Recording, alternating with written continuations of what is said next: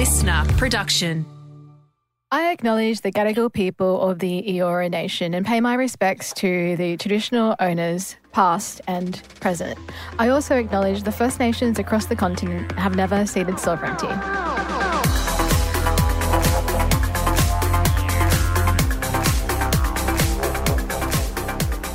Welcome back. This is another episode of Blak Matters, a podcast that's about First Nation matters and most importantly, why they matter. My name is MC from the Hit Radio Network. Joining me as always, First Nations advocate, mate of over 20 years, Teela Reid. Welcome back to the podcast. I've missed you as I always do. Yama, so good to be here and it's such an important topic we're about to discuss today. Yeah, look, if this is the first time you're joining us on Blak Matters, you're wondering who we are, why we spell it B L A K, you can go back and check out our podcast trailer and all the episodes, by the way, who we are and why black matters. Now, we are heading headfirst into this referendum, which will happen later this year, and an update, big news this week with the release of the pamphlets from the official yes or no campaigns. Yes, there will be physically physical pamphlets that will be delivered into mailboxes all around Australia. And joining us today to help break this all down, a, a man clearly far more intelligent than I am, which is why we've got him on the podcast, uh, Professor George Williams, Deputy Vice Chancellor. I'm even nervous just getting your title right because you're clearly a far more educated man. Now, now I want to get this right. I've been practicing this all morning. Deputy Vice Chancellor and Scientia Professor. Did I get that part right? That's good. It's going well. There we go. At the University of NS, NSW, Professor Williams, also a well-known media communicator uh, on legal issues, was awarded the Officer of the Order of Australia in part for his work around constitutional law. So we just wanted to start by saying thank you so much for helping break this down and explain where we're at in this journey towards this referendum. And he's also past Dean of Law at the law school What that hasn't he done? I graduated from law from. So we have an extremely expert ally on this issue and so knowledgeable. So I'm excited to learn more as well. Pleasure. So, Professor Williams, uh, we've established that you've done a lot. You pretty much know everything there is to know. So, I'm going to start with the most basic question, the most simple question to get things started. Why are we getting pamphlets? We're getting a pamphlet, and it's a printed pamphlet that goes in the mail to every household. And the reason we're getting it is because that was the best way people could come up with communicating with the public back in 1912. That's when the pamphlets are introduced. And the bottom line is they have not updated the method of communicating with people for now more than 110 years. So the pamphlets predate uh, not just television, internet, social media, but even radio. And it says a lot about the inability of our politicians to keep this process up to date, that this old fashioned idea of a pamphlet is still the primary way uh, that we communicate with people about whether they should vote yes or no in the referendum. Which is kind of concerning because when you get home and you check the mail, generally there's all those pamphlets that sit in the mailbox, and it might be the local electrician or it might be the pamphlet from the local MP. No one really reads through those, right? Is, is, is there a danger that using such an outdated form of communication will mean the messages don't get through to everyone? I don't think it's a danger. I think it's a certainty. I think that Yeah. many people will not read this. And uh, you're right, a lot of people just won't even engage with a written pamphlet. They wouldn't expect it. It's not how people get their information these days. And it's not just the fact it's a pamphlet, but it is so old school in the way it's presented. Each case has 2,000 words. Um, cannot use visuals, cannot use images. So, you know, a straight 2,000 words is a pretty tough way of getting information, and it's a real slog for people. If we look what happened back in the 1999 referendum, that's the last one we had on the Republic. I talked to a lot of people at that point. I even took a poll in my constitutional law class back at that point, about 160 people. Not one person said they read the pamphlet from end to end because 4,000 words covering those cases was too boring, too inaccessible, and it, I reckon it's even going to be harder today. exactly what you said, George, about there's no uh, visual images on these. And we should outline as well, they specify the yes case and the no case. Is, is that how we can summarise this in relation to the voice to Parliament? It is. So, yeah, the pamphlet is really the arguments either side, but what it doesn't give you is the middle stuff, um, actually, more about the change, the independent bit, the neutral bit. So, what people are bombarded with is these really sometimes shrill arguments on both sides. If you go back across the, the decades, really hit you hard with yes or no. But people are left confused a lot of the time because they don't have the understanding to actually make sense of those arguments. That's not in the pamphlet. And it's often why they're really effective and people turn off, ineffective and people turn off. They're bombarded yes or no, but can't make sense of the arguments. And you mentioned um, the last referendum, the Republic referendum, um, and the messaging around that. And I've literally just like cast my eyes over the top of the no case in this referendum. And it's using almost identical messaging. If you don't know, vote no. Do you remember I do, I do. In fact, I helped uh, the no case for the preamble in 99 was written by Peter Andren, and he was the only person that wrote it. And he gave me a call and said, Can you give me a hand? And I gave him a list of arguments typically used. And if you go back across these 44 referendums um, where they've had pamphlets, um, yeah, it's common arguments. It's vote no to something from Canberra, very common. So here we have the Canberra voice, that's a key one. Vote no to something about politicians, we're seeing that emerging. And the one that comes up most often is don't know, vote no. Essentially, it's a mm. license that if you're ignorant and you don't know, really don't bother finding out, just vote no. And that's often the first argument that has been put over past decades. So you, you can change a bit about the voice, but in the end, the lines of attack are pretty similar to past referendums.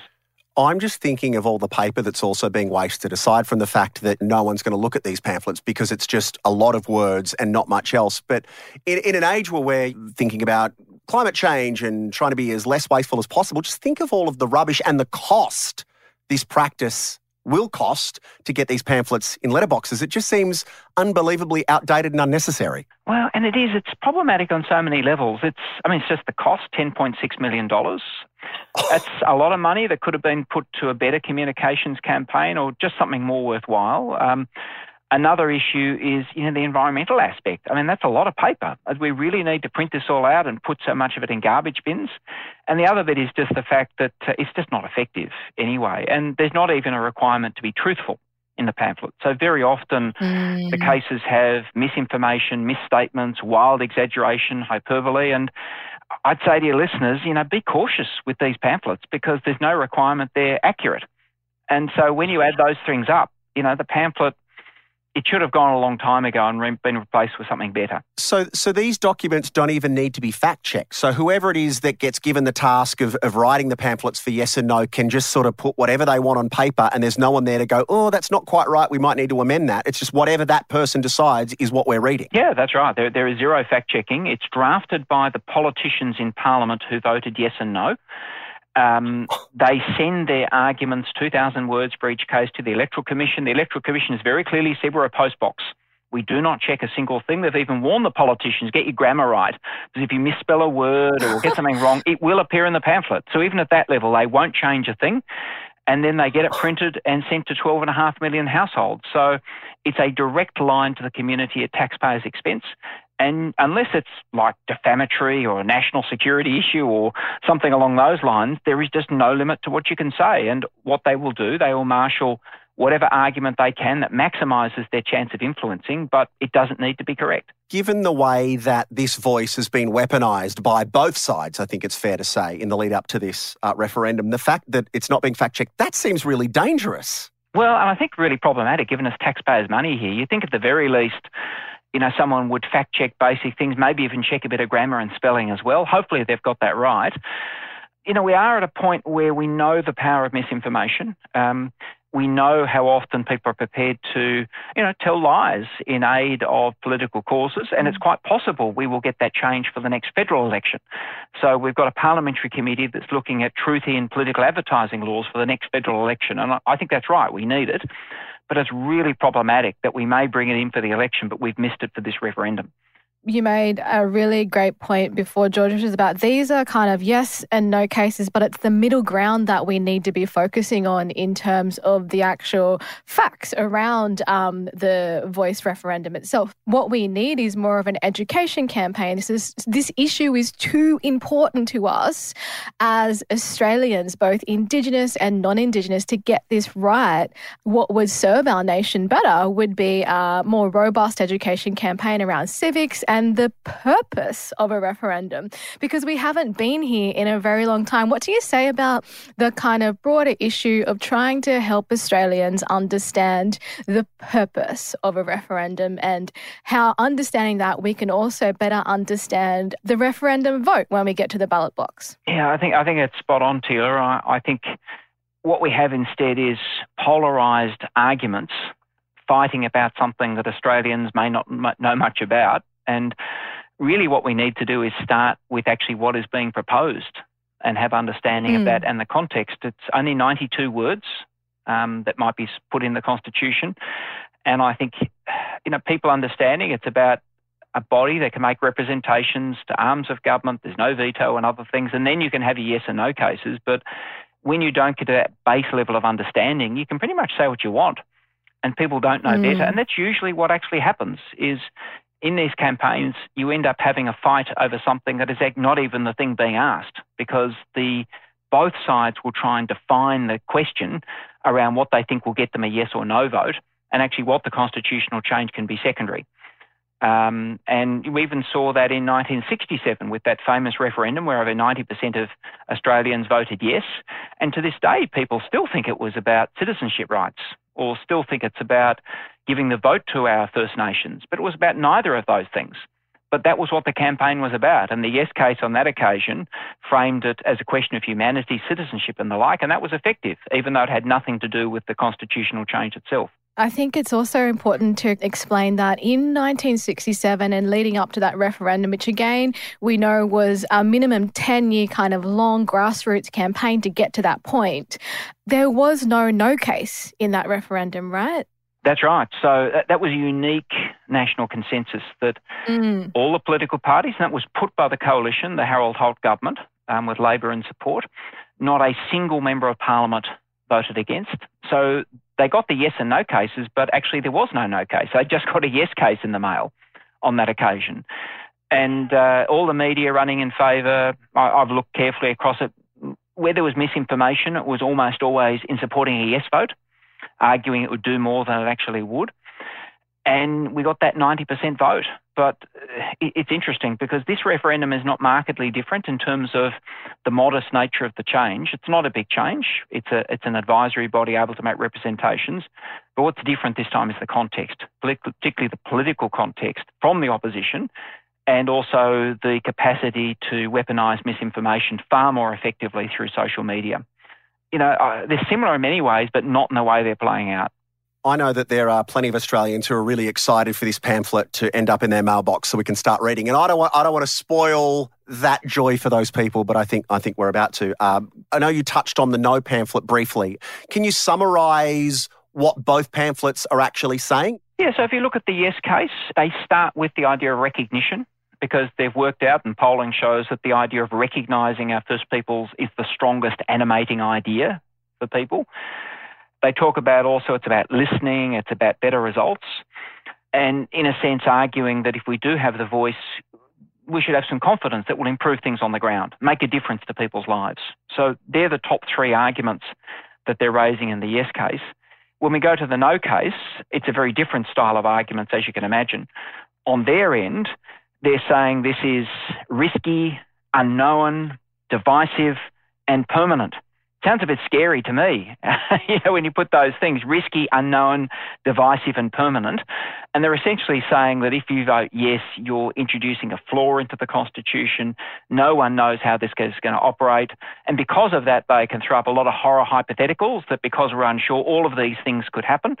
They don't go as far as in this pamphlet as some of the other stuff, but it'll play into that. So there's been people saying could be the end of Australia Day, Anzac Day, it's been suggested that the federal budget process will be ended as we know it, that it'll be a constitutional coup. There's all sorts of things that people are raising.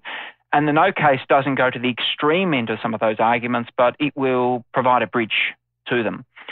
Um, so it's, you know, it's, it's a strong no case in, I think, scaring people. So, how do we cut through this noise then? It's simply around 90 words to go into this change. And it makes it very clear that the parliamentary sovereignty and the power with respect to the Aboriginal and Torres Strait Islander voice will always remain within the parliament because they are our elected representatives. So, how do we cut through the noise of kind of even both sides of this debate to make sure that we are bringing people along on this middle ground, on this really important moment of being able to step through and to reimagine and build our nation where Aboriginal and Torres Strait Islander voices are heard.